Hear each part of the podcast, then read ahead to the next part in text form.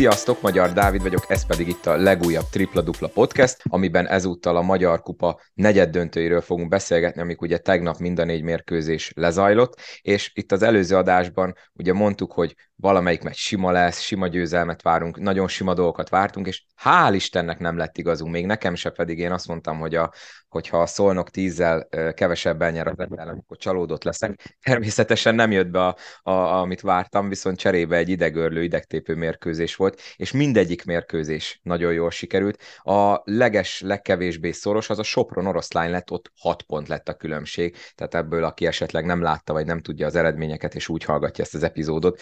leszűrheti, hogy milyen izgalmas találkozók voltak. Van miről beszélni, ezúttal ketten leszünk, Tomas és Danit, a Kosásó Insta oldal egyik adminját, én már akkor mondhatom, hogy visszatérő vendégként köszönhetem. Szervusz Dani, mi újság? Szia Dávid, köszöntöm a kedves hallgatókat. Ö, minden rendben van, örülök, hogy ilyen parázs mérkőzések alakultak ki a mi falsúsataink ellenére is. Azt gondolom, hogy ez a négy mérkőzés hozta azt a szintet, amit egy ilyen négy bejutástól el lehet várni, és tényleg végül kérezett mérkőzések voltak nagy izgalmakkal, köszönöm, van miről beszélni most. Így van, úgyhogy csapjunk is bele a lecsóba. Én azzal kezdeném, azzal a felütéssel, hogy szerintem azt meg, megegyezhetünk-e abban a tényben, hogy ez a formátumváltás, hogy a negyed döntőket az ugye előrébb jegyzett csapat otthonában vívják,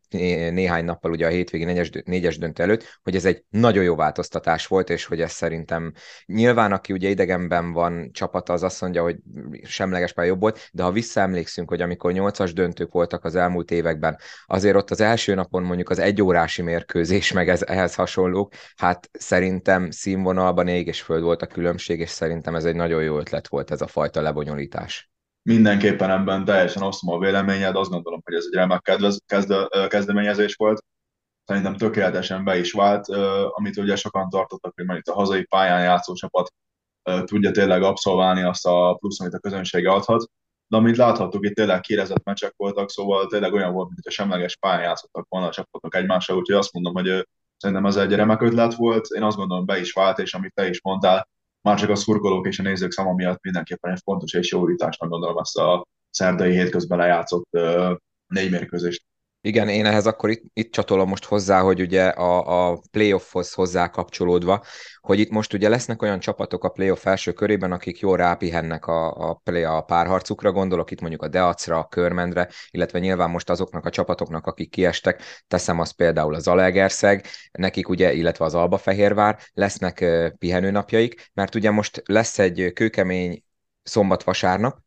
amikor ugye helyosztók is, meg minden, tehát a négy, négy csapat, aki ott van, Budapesten, annak két kemény mérkőzése lesz két nap alatt, és utána szerdán beindul a playoff. És utána, amikor ugye lemegy a szerda, szombat, kett, péntek, vasárnap ritmusba, ugye így másfél hét alatt az első kör, lesz tíz nap szünet, aki esetleg söpör, annak konkrétan több is, mint két hét, mert akkor kedden befejezi, és utána két hét múlva szerdán kezdi, mert hogy lesz közben egy 20-as bajnoki döntő. Kérdésem az, miért nem lehetett most a kupa utáni héten megcsinálni, a 20-as döntőt, mert ha, ha jól tudom, akkor ugye a piros meg a zöld csoportban is vége van már a dolognak, tehát tudni lehet, hogy kivel játszanak keresztjátékot, ugye a, a 5-6. helyezett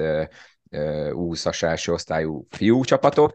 és akkor nem lenne ez, hogy most tényleg lesz olyan kupacsapat, aki két kőkemény mérkőzésből kettő nap pihenéssel megy bele a szerdai playoff párharcba, viszont utána meg az első kör után meg van, aki tényleg két hetet, vagy legalább tíz napot ugye mindenki pihenni fog, tehát ez szerintem viszont olyan dolog, amit nagyon meg kéne gondolni jövőre, mert ez, ez, így, ez így számomra nonsens, és tényleg, tehát ilyenkor ugye, amikor ilyen kiélezett meccsek vannak ennyire rövid idő alatt, tudjuk, hogy ugye a játékosok játszani szeretnek, de a sérülés veszély is nagyon benne van a játékban, meg tényleg így az igaz igazságtalanság annak, hogy, hogy a playoff, amire ugye tényleg mindenki vár, a szurkolók, a csapatok, a játékosok egész szezonban, itt azért azt szeretnénk, hogy tényleg mindenki az ereje teljében legyen, és ne az legyen a döntő faktor, hogy mondjuk ki az, aki sokkal fáradtabb, vagy ki az, akinél esetleg kulcsemberek vannak sérülten. Ez tényleg ez egy érdekes kérdés, amit azt gondolom, hogy tényleg meg kell vitatni, mert ugye sokszor beszélünk arról, hogy hogy jobb játszani tényleg egy hosszabb pihenő után, vagy pedig rögtön másból érkezve, azt gondolom mind a kettőnek megvannak a pozitívumai, hogyha tényleg tegyük fel a körmend és a Deos esetét most, ők azért tudnak készülni másfél héten keresztül az ellenfelükből, míg mondjuk majd a Szolna maga a Falkonak adott esetben lesz erre két napja, szóval azt gondolom, hogy ezeknek a csapatoknak, a körmennek, illetve a Deosnak hatalmas esélye lesz majd az első mérkőzéseken idegenben is akár meglepetést okozni, hiszen azért mégsem lesz bennük tényleg kétszer 40 perc szombat, vasárnap után, hanem ők tényleg pihenten tudnak majd ezekre a meccsekre érkezni és tényleg koncentrálni. Egyébként a Morgan Ferdinand emlék bajnokság döntőjét azt gondolom, hogy tényleg át lehetett volna rakni itt a kupa utáni hétvégére, hogy, vagy hétre, hogy tényleg ezek a kupacsapatok is kipihálják magukat, és mindenki tényleg ereje teljében, sérülésekkel rápihenve, a sérüléseket tényleg kiavítva, meggyógyítva,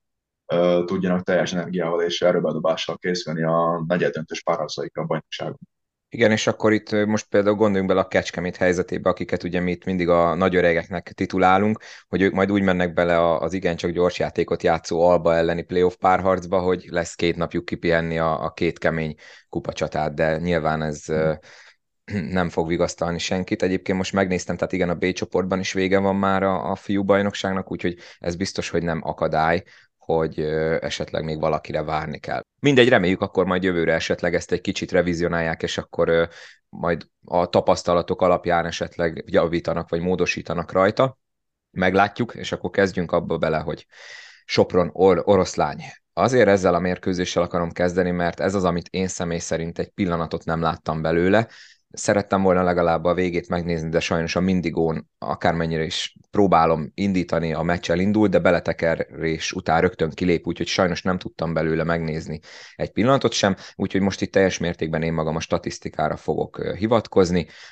Kiegyensúlyozott mérkőzés volt, szinte végig a Sopron járt előrébb, volt ugye közte 14 is itt a statisztika alapján, négyszer volt vezetésváltás, ötször volt egyenlő, tehát mondhatjuk, hogy viszonylag magabiztosan hozta a Sopron, de azért, ha megnézem, hogy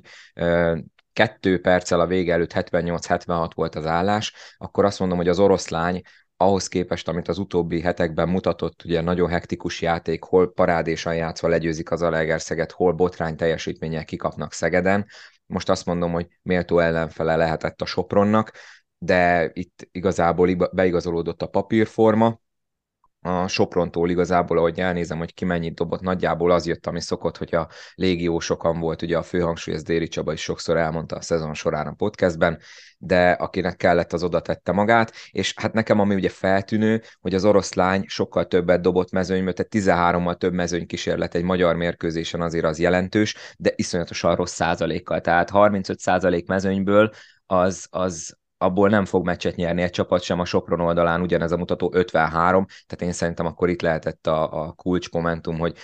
dobott rendesen az Ose, csak éppen nem talált. Igen, egyetértek teljesen az, amit mondasz. Igazából a statisztika minden elemében szinte felül volt az oroszlány csapatot a Sopron. Egyedül, ami, amit ugye mondtál alátámasztja, ez a 13-mal több mezőnk is, hogy a, az oroszlány 13 támadó patronot tudott szedni. Uh, amit én igazából kiemelnék a Sopron oldalán, mindenképpen a Jordan Barnett, Andre Jones és a Javon Durham trio, akik a, a hárman a Sopron 86 pontjából 60-at vállaltak, azért itt Durham részéről volt egy elég izmos dupla-dupla 17 pont, 15 pattanó mellé három blokkal. Azért azt gondolom, hogy ez a magyar bajnokságban Uh, azt gondolom, egy-egy gyakoribb egyébként, mert tovább például nálunk a Gordon csinált ilyeneket, de például régen azért egy, egy Prime Keller is tudott ilyeneket hozni, de azt gondolom, hogy ez mindenképpen uh, megsülegelendő, hogy valaki egy ilyen mérkőzésen tud egy ilyen statisztikát összerakni. Azért a Barnát 24 pontja, őt azért ismerjük, hogyha oda teszi magát tényleg a bajnoksági top légiósa. Ami, ami számomra meglepő volt az, hogy tényleg 10 ponton belül tud maradni az oroszlány, de hogy olvasgattam fórumokon, meg az oroszlány különböző oldalain, ott azért komoly szervezkedés volt, hogy a minél több szurkolók és kíséri el a csapatot majd Sopronba. Úgyhogy azt gondolom, hogy a, azért a szurkolóknak biztos volt szerepe abban, hogy ez a mérkőzés ilyen szoros maradt. Én annyit írtam fel magamnak, hogy negyedik negyedben volt döntetlen is az állás, volt 65-65 is, de onnan a Sopron tudott újítani, és tényleg egy 6 pontos különbséggel is behúzta a mérkőzés és a továbbítást.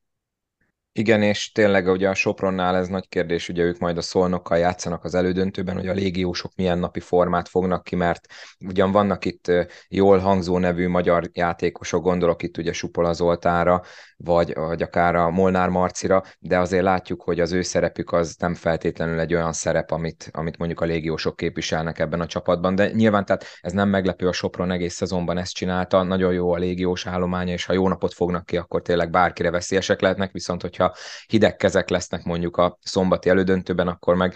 lehet, hogy akár ott egy simább vereség is kinéz, de én most már tényleg nem merek jósolni semmit az előző kör után, mert hát a kupa, az ugye ezért szeretjük a kupát, mert itt egy mérkőzésen bármi megtörténhet, úgyhogy az oroszlánynak innen is gratuláció, mert tényleg szerintem most igazán nem szomorkodhatnak a szurkolók, mert tényleg volt reális esélyük. Nem jött össze, de szerintem nekik ez már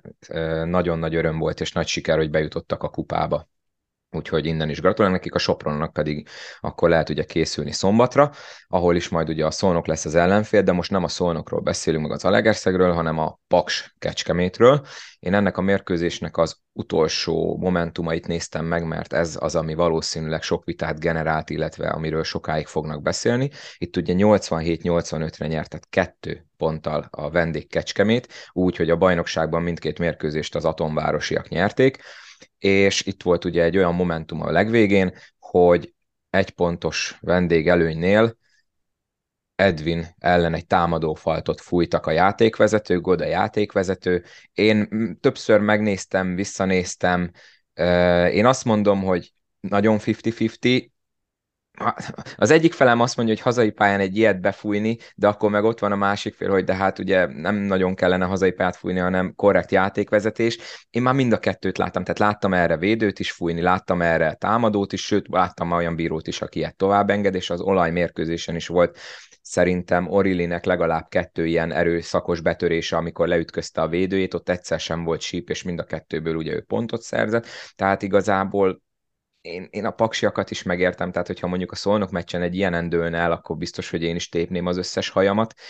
Nem tudom, tényleg, aki tudja, nézze meg, majd, hogyha felkerül, ugye a, a Mindigón azt hiszem ez a mérkőzés már visszanézhető, nézzétek meg, és 5 másodperc volt hátra, tehát 8 másodpercnél indul el Edwin, és Klobucsár volt, azt még nem mondtam, aki ugye kiharcolta a, a támadófaltot, és utána meg ugye már mindegy volt, mert azt hiszem Borisov egy büntetőt bedobott, akkor lett 85-85, és a végén még egy kétségbe esett saroktriplát, a, a Kucsera pedig ha jól emlékszem, Kucsera volt az, aki beleblokkolt, úgyhogy így van ott ez a kettőpontos vendégfor. Dani, te jobban láttad a végét, meg ugye élőbe követted tegnap, amikor a, a Falkó meccs már véget ért. Mi az, amit még érdemes erről tudni, te erről a kiélezett hajráról? Egyébként ez is egy iszonyatosan szorosan alakuló mérkőzés volt. Igen, én is azt gondolom, hogy ez egy tipikus 50-50, tehát hogy egy, egyik játékvezetőnél ez támadó, másiknál uh, védőfalt, ami tényleg itt megint borzolta a kedélyeket, az az volt, hogy igazából az eldőlt a mérkőzés, tehát, hogy a Paksnak utána nagyon sok lehetősége lett labdája nem volt az, hogy megnyere itt a végén volt egy kitekert helyzetből egy Grubortit, amit Kucsera védekezett egy extrát és végül is blokkolt. Azt gondolom, hogy kellett az is ez a, ez a támadó falthoz, hogy azért Klobucsár már minden hája megkelt játékos, aki tényleg a rutinját használta, tudta, mikor kell dönni, és ő mekkorát kell magán dobni. De tényleg azt mondom, hogy ő szerintem fújható volt, bár én ilyen szituációban azért megértem a paksi közönséget, ha nálunk ez körben nem történik, akkor igazából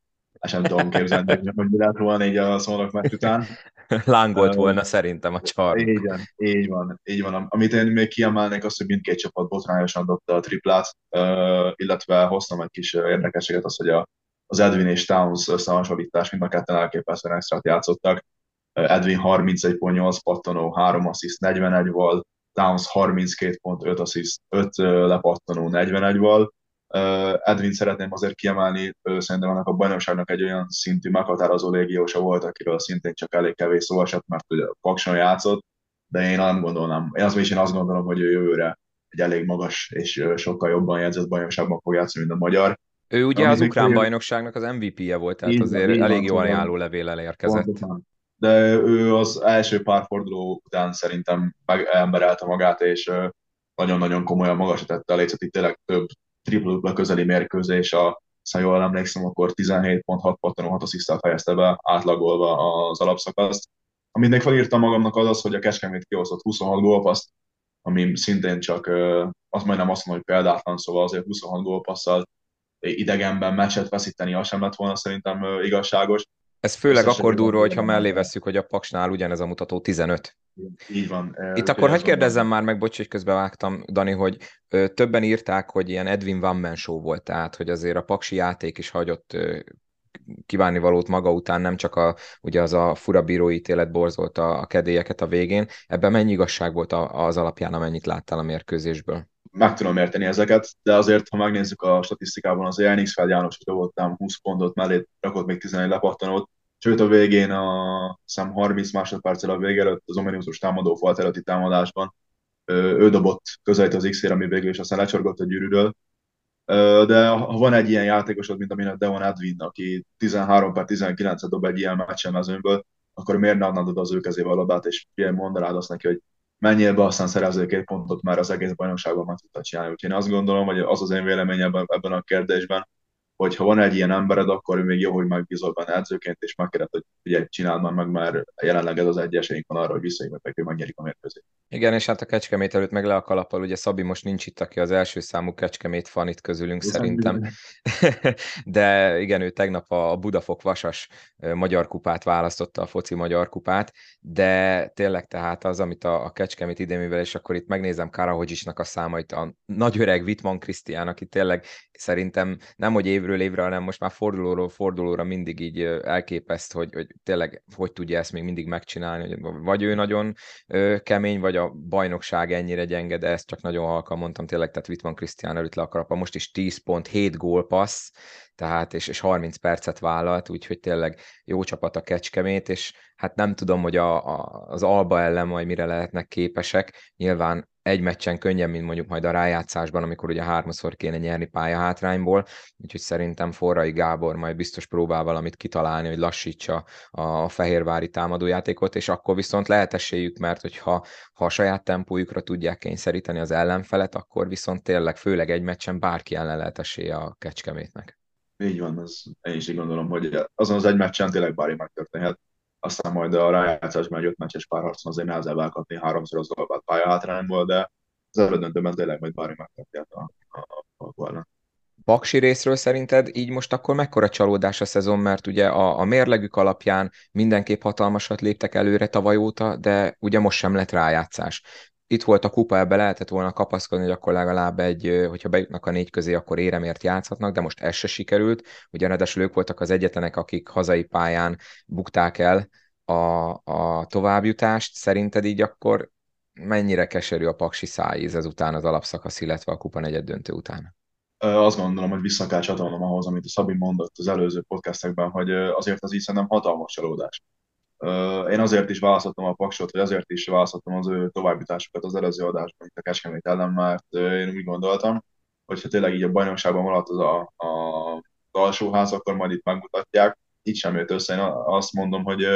azért ez egy elég komoly csalódás, főleg úgy, hogy azért itt voltak egész jó nevű játékosok. Azért az Eddie meg az Atkinson szerintem ők mindenképpen meghatározó játékosai voltak a posztjukon ennek a ligának. Az Einixfeld, Jani, őt nem kell bemutatni, azért Kovács Ákos is remekéve volt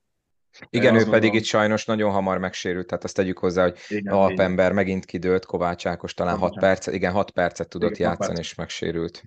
De minden esetre azt kell mondani, hogy azért ez, ez a szezon így paksi oldalról megint csak csalódás, hiszen nincs esély éremért játszani újra. Igen, és az, ami nekem feltűnő, ugye a körment meccsen beszéltük a körment pakson, hogy, hogy amennyire élethalál volt a paksnak, annyira nem tudott jól kezdeni, és itt is, hogyha valaki ránéz a, a statisztikára, 4 perc 53 másodpercig vezetett a paks az egész mérkőzésen, Kecskemét oldalra ez 33 perc 10 másodperc, és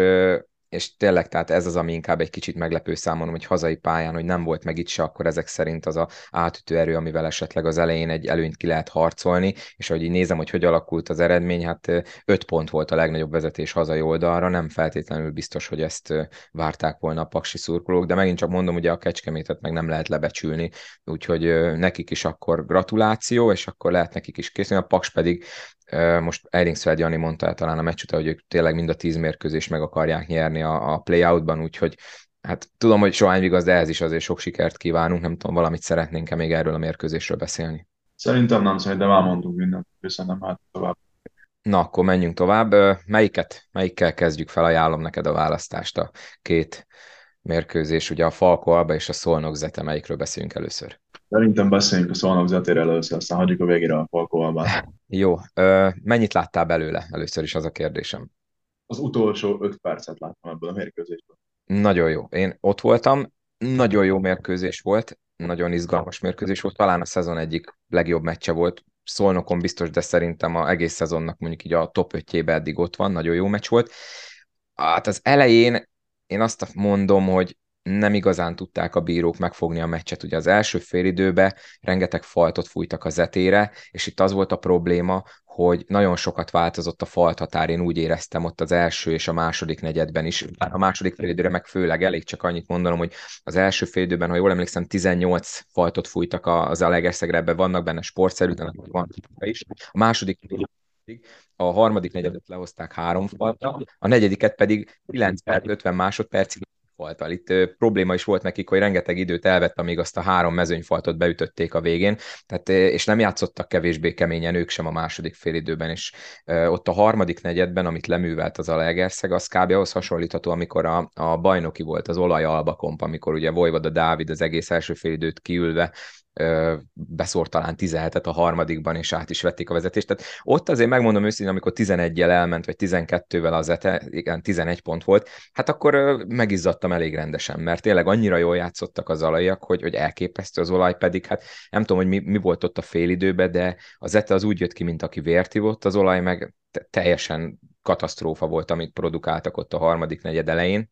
és ahhoz képest, hogy aztán mínusz egyre visszajöttünk a, a harmadik negyed végére, az egy kisebb csoda volt, hogy Jimmy Gavinnek volt egy-két egészen parádés dobása, és akkor a negyedik negyed, aki, meg, aki majd teheti, és van mindig előfizetése, mindenképp nézze meg azt az utolsó negyedet, nagyon jó, tényleg iszonyatosan izgalmas mérkőzés volt, ment az adokkapok, és hát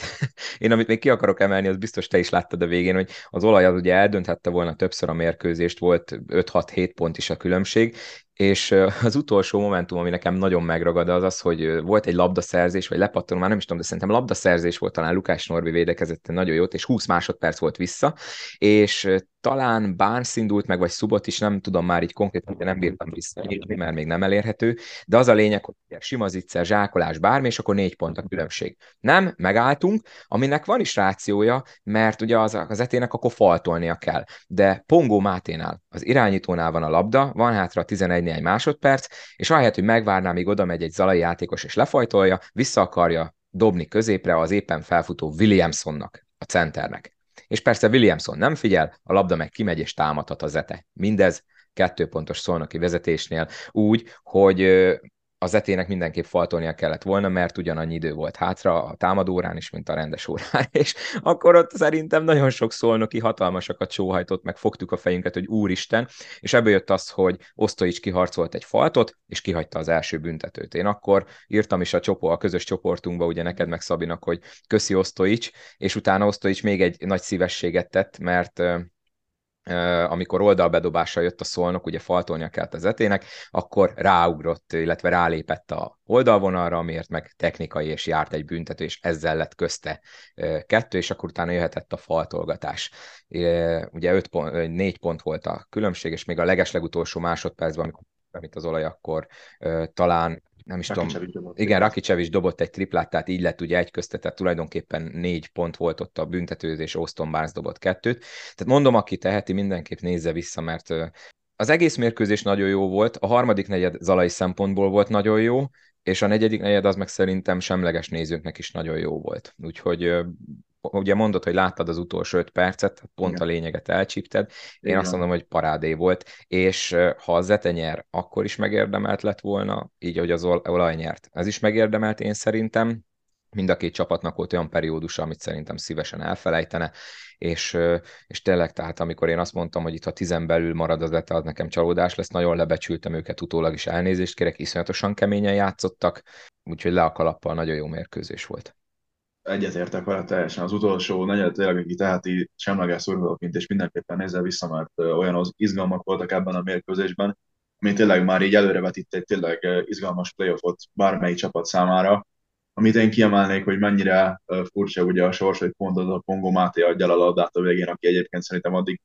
extra játszott, tehát hogy nagyon-nagyon jó mérkőzése volt a Pongo Máténak, és pont az a Williamson nem figyel, aki szintén 10 pont 10 patton dupla, dupla, duplával segíti győzelemhez a szolnokot, azt meg elmondanám, hogy azért itt az osztó is elég közel volt ahhoz, hogy azért 2 plusz 1-es akció legyen, nem sokon múlott az, hogy az a az az ittszer beessen, ne pedig kifele pattanjon. Igen, ugye páran, akik csak a mindigos közvetítést nézték Zalából, nem látták, tehát ott, ott bement ugyan a labda, de ott nem Osztoisnak a dobása ment be, hanem ha jól emlékszem, talán Smith, Smith, Smith pöciszte vissza a falt után, tehát ott azt teljesen jogosan nem adták meg, és azért dobott kettőt Osztoics. Így van, egyébként Osztoics elképesztő extrát játszott, azt gondolom, talán a mezőny legjobb játékosa volt ez a 19 pont 11 pattanóval. Meg O'Reilly volt az, aki tényleg húzta az etének a szekerét, szóval Liam O'Reilly 23 pontja, és 5 gólpassza. Gavin pedig a szónokban hozta azt, amit, amit tud, tipikusan ez a spark plug a, a padról, aki, hogyha nagyon nagy baj van, akkor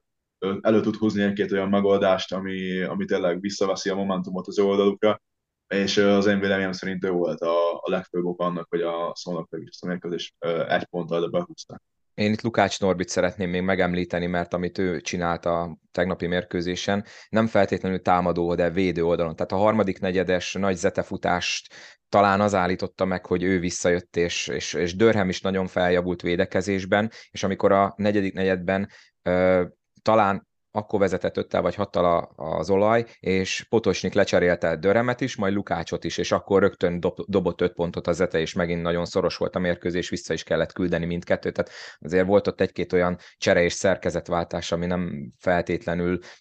tett jót a szolnoknak hazai részről, de tényleg tehát a Gevinnek, akinek van Instagram oldala, ugye 24 óráig elérhetőek az olaj sztoriban, tehát volt olyan uh, zicsere Smith ellen, hogy konkrétan fordult egy 360-at Smith leütközve, tehát parádés dolgokat csinált, Lade. meg tényleg ezek a heat check triplák, nagyon jó, nagyon jó játszott tényleg Gavin is, és hát igen, Pongo is lehetett volna egy ugyanolyan tragikus hős a remek teljesítménye után, mint ami végül Osztoics vált én szerintem. Egyetértek teljesen. Mondom, tényleg annyit tudok csak még hozzátenni, hogy nézze vissza mindenki, legalább az utolsó negyedet, nagyon jó mérkőzés volt. Itt a többi meccshez képest sokkal többször volt vezetésváltás, de mind a két csapat tudott kétszámegyű előnyt kiharcolni, szóval tényleg nagyon izgalmas mérkőzés volt. És akkor az olaj ugye küzdhet tovább a címvédésért. Rezgett a léc egyébként erőteljesen, erőteljesen rezgett a léc. Na, mennyire rezgett a léc szombathelyen? Én, én úgy gondolom, hogy nagyon. Tehát, hogy itt azért az Alba az első negyedben már 14 ponttal vezetett, amire meg, megőrzetett a félidőből. Szerintem a legfőbb oka annak, hogy a Falco ezt a meccset behúzta, az először is az, hogy hatalmas szívvel és élekkel játszottak, tényleg küzdöttek a pályán, viszont amit ki szeretnék emelni az az, hogy a Somogyinak meg a Vojvodának mennyire botrányos meccse volt. Tehát a Somogyi dobott egy 4 per 18-at mezőnyből, a Voja meg egy 2 per 11-et. És fél időben ők, ha jól emlékszem, beszéltük is, hogy 12 per 0-val álltak, igen. 12 álltak fél időben, tehát hogyha itt valamelyikük egy kicsit, csak egy kicsit dob jobban, akkor ez a meccs valószínű az albáé. De aki tényleg teheti el, ennek is, ennek a másnak is nézze vissza legalább az utolsó 5 percet, hiszen itt is volt több vezetésváltásnak, csak az utolsó 5 percben. Jó is, hogy mondod az utolsó öt percet, és bocs, hogy megint beléd folytottam a szót rossz szokásom. Én az utolsó öt percet nézve nekem azt tűnt fel, hogy talán Somogy egy kicsit elerőlködte a dolgokat, illetve az, hogy az Albának a festékvédése mennyire botrányos volt. Ha jól emlékszem, talán három vagy négy támadás egymás után úgy ért véget, hogy Falkó játékos zsákolt. Ugye Diong nem volt akkor bent, és, és, és tényleg, tehát, hogy ez, ez mennyire volt jellemző egész mérkőzésen, hogy az alba festékvédése ennyire rossz volt, vagy ez csak ott konkrétan a végén csúszott el ennyire? Szerintem egyáltalán nem volt jellemző. Szóval, hogy ott azért Fillmore meg fordulott egy olyan stabilitást az első három negyedben, ami nagyon kevés magyar csapatnál van meg. Viszont itt a negyedik negyedben mindenképpen ki kell emelni a Kellerákost, akinek addig nem volt jó meccse, viszont itt a negyedik negyedben zsákolások, zicserek, támadó pattanók, blokkok, illetve a Baracsot, aki az egész második félidőben azt gondolom, hogy a Falkó szíve lelke volt, és neki volt talán leginkább köszönhető a a Perzoli mellett, hogy ők vissza tudtak jönni ebbe a találkozóba. Amit az előbb elkezdtem, az, hogy a Perzolinak a tripáját pedig azt mondom, hogy azt, azt ajánlom mindenkinek, hogy nézze vissza. Hát az tényleg egy olyan dobás, ami, ami Magyarországon megint csak ritkán látható. Ilyen stepback triplát dobni, ha jól gondolom a Dekózi arcába, aki egyébként egy... Somogyi, Somogyi volt. Somogyi, Somogyi, Somogyi, Somogyi arcába, aki, aki szintén csak a magyar mezőny egyik legjobb védője az ő posztján az olyan szinten extra, hogy tényleg kalapemelés, mert ilyet megint ritkálhatni, és főleg, hogy ezzel döntöd a továbbjutást, az meg tényleg a, a pont az íre. Szerinted mi hiányzott az Albának ahhoz, mert ott ugye az, az olajmeccsen követtük az eredmények alakulását, és láttuk, hogy az elején 14-jel megy a, a, a Fehérvár, és ugye folyamatosan utána csökkent a különbség, nem tudom, mit lehet még ezt hozzátenni, tehát tényleg, hogy, hogy nagyon, kecs, nagyon kevés hiányzott nekik, és lehet ebből meríteni, hogy esetleg mondjuk ugye ők összetalálkozhatnak a döntőben, és a Falkót akár pálya hátrányból is meg lehet venni. Ugye az Alba most egy nagyon nagy sorozatban volt, talán hét győzelemmel, mm. ugye az edzőváltás óta most kaptak ki először, egy négy pontos vereség. Igazából mennyire kell az Albától tartani most szerinted? Szerintem eléggé.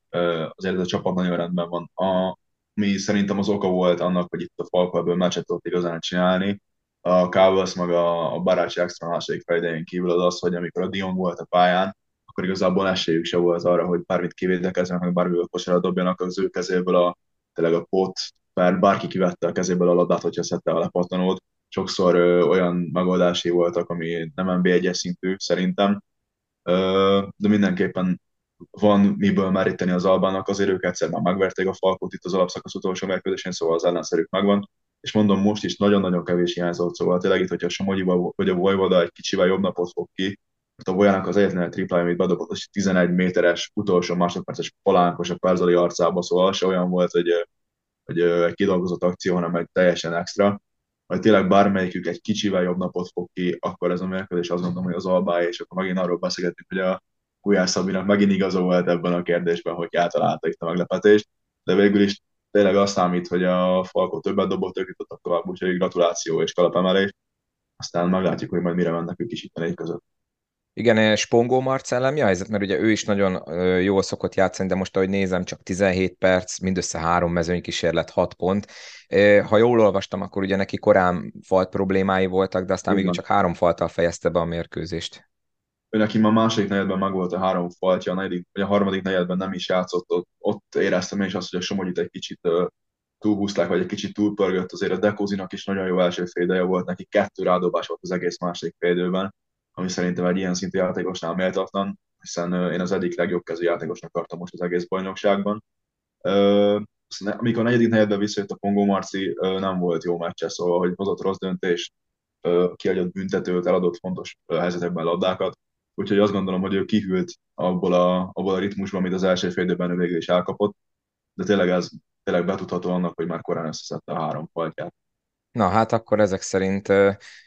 jó kis mérkőzés volt ez is, és tényleg, amit a legelején mondtam, jót tett a formátumváltás, mert mind a négy mérkőzés nagyon izgalmas volt, és tényleg, ha csak a tavalyira visszaemlékszünk, hogy az a friss élmény, ott azért eh, hát az első napon nem feltétlenül voltak túl magas színvonalú mérkőzések. Nyilván ugye az időpont is ideális volt, most mindegyik ugye a megszokott testi időpontban nem kellett senkinek ebéd után egy órakor pár, eh, parketre lépni, és tényleg mindenhol remek volt a hangulata, ahogy olvastam, a sajátomról tudok nyilatkozni, szolnokon nagyon jó hangulat volt, és akkor folytatás hétvégén, eh, lesz ugye szombaton először egy Szolnok Sopron 5 órától, ezt valószínűleg a Mindigón lehet majd csak nézni, mert hogy csak az este 8 órási Falkó Kecskemétet közvetíti az M4 Sport Plus lánykori nevén Dunavörd, és akkor vasárnap jönnek a helyosztók, 5 órakor lesz a bronzmérkőzés, ezt majd éjféltől lehet felvételről megnézni az M4 Sporton,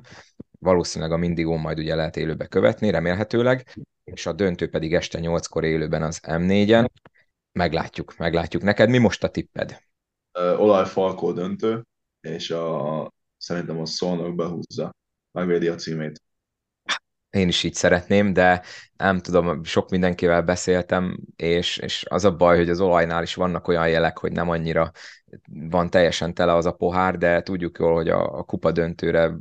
meg úgy általában az ilyen egymeccsekre Potocsnik nagyon-nagyon fel tudja készíteni a csapatot, úgyhogy én, én, én annak örülnék, ha összejön az olajfalkó dönt, ugye tavaly is nagyon sokan várták, vártuk, aztán ugye a Szeged belerondított a szombathelyi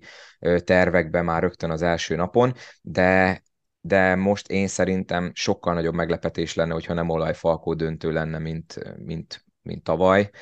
vagy hát nem tudom, bármikor tényleg minden arra mutat, és, és ha már így jött a sorsolás, akkor legyen egy olajfalko, és legyen egy nagyon jó mérkőzés. Azt tudja, hogy ha döntő lesz, akkor, akkor én élőben ott leszek. Most így döntöttem, hogy csak akkor megyek el. Ugye divatszurkoló vagyok. jó, úgyhogy, úgyhogy szerintem majd a kupa után nyilván beszélni fogunk arról, hogy mit láttunk. Mindenki nézze majd, aki teheti, illetve aki teheti, az meg menjen el és szurkoljon élőben a tüskecsarnokban. Dani, még valami? Uh, igazából szerintem kibeszéltünk mindent, de még annyit adnék hozzá, hogy azért ezek az elődöntők, bár a csapatok nevei meg erősége alapján tényleg akár simának is tűnhetnek, de én azt gondolom, hogy itt azért a Falkó és az Olaj is meg fog majd szenvedni azért, hogy döntőbe juthasson. És annyi, hogy azért választottam a, az Olajt és a Falkó fölött, nem azért, mert körben szurkoló vagyok, ez is lehetne egy indok, de a másik, hogy tényleg, amit a Szabi mondott az előző adásban, hogy a Falkó meg a Magyar Kupa az közel se jár kéz a kézben, lehet, hogy, lehet, hogy majd lesz bennük egy ilyen kis, ha nem is rendes ilyen, ilyen valamilyen kupa átok miatti izgulás, hanem ilyen tudat alatti, mert nyilván ugye nagyon sokan itt vannak a tavalyi csapatból is, és, és biztos, hogy bennük van az, hogy hát bizonyítani akarnak, ez akár egy kis görcs is lehet, vagy ugye a, a régmúlt, hogy ugye a kupa az nekik nem szokott általában sikerülni. Szerintem ez már ilyen szintű játékosoknál, mondjuk egy Perzonál, egy Keller Ákosnál, vagy mondjuk egy Boris Utarásnál már nincsen meg, hiszen ha visszagondolunk, akkor ők azért az elmúlt két évben úgy nyerte a bajnoki címet, hogy kétszer voltak a nekitolva a falnak által kettő egyes hátrányból kellett visszajönni, megoldották, szóval nem gondolom, hogy nekik bármifajta extra nyomás lenne, hogy tudják, hogy nem most sikerül a kupa, vagy a falkon nem most sikerül a kupa, mindegyen szeretnék, de tényleg én most egy kicsit vel erő, esélyesebbnek kezdtem a szolnokot. Ennyi Legyen igazad. Legyen igazad, én csak ezt mondom, és köszi szépen, hogy itt voltál, és segítettél kibeszélni a meccseket. Köszönöm szépen a meghívást. Nektek pedig köszönöm szépen, hogy meghallgattátok ezt az epizódot is. Ahhoz, hogy értesüljetek az újakról, iratkozzatok fel abban az applikációban, amelyikben hallgatjátok, illetve tessék lájkolni Facebookon és követni Instagramon, és akkor mindenkinek jó szurkolást, akinek még versenyben van a csapata annak azért, akinek meg nem, az pedig nézze és akkor semleges szurkolóként találjon magának egy tetsző csapatot, és akkor jó szurkolás mindenkinek, találkozunk legközelebb, sziasztok!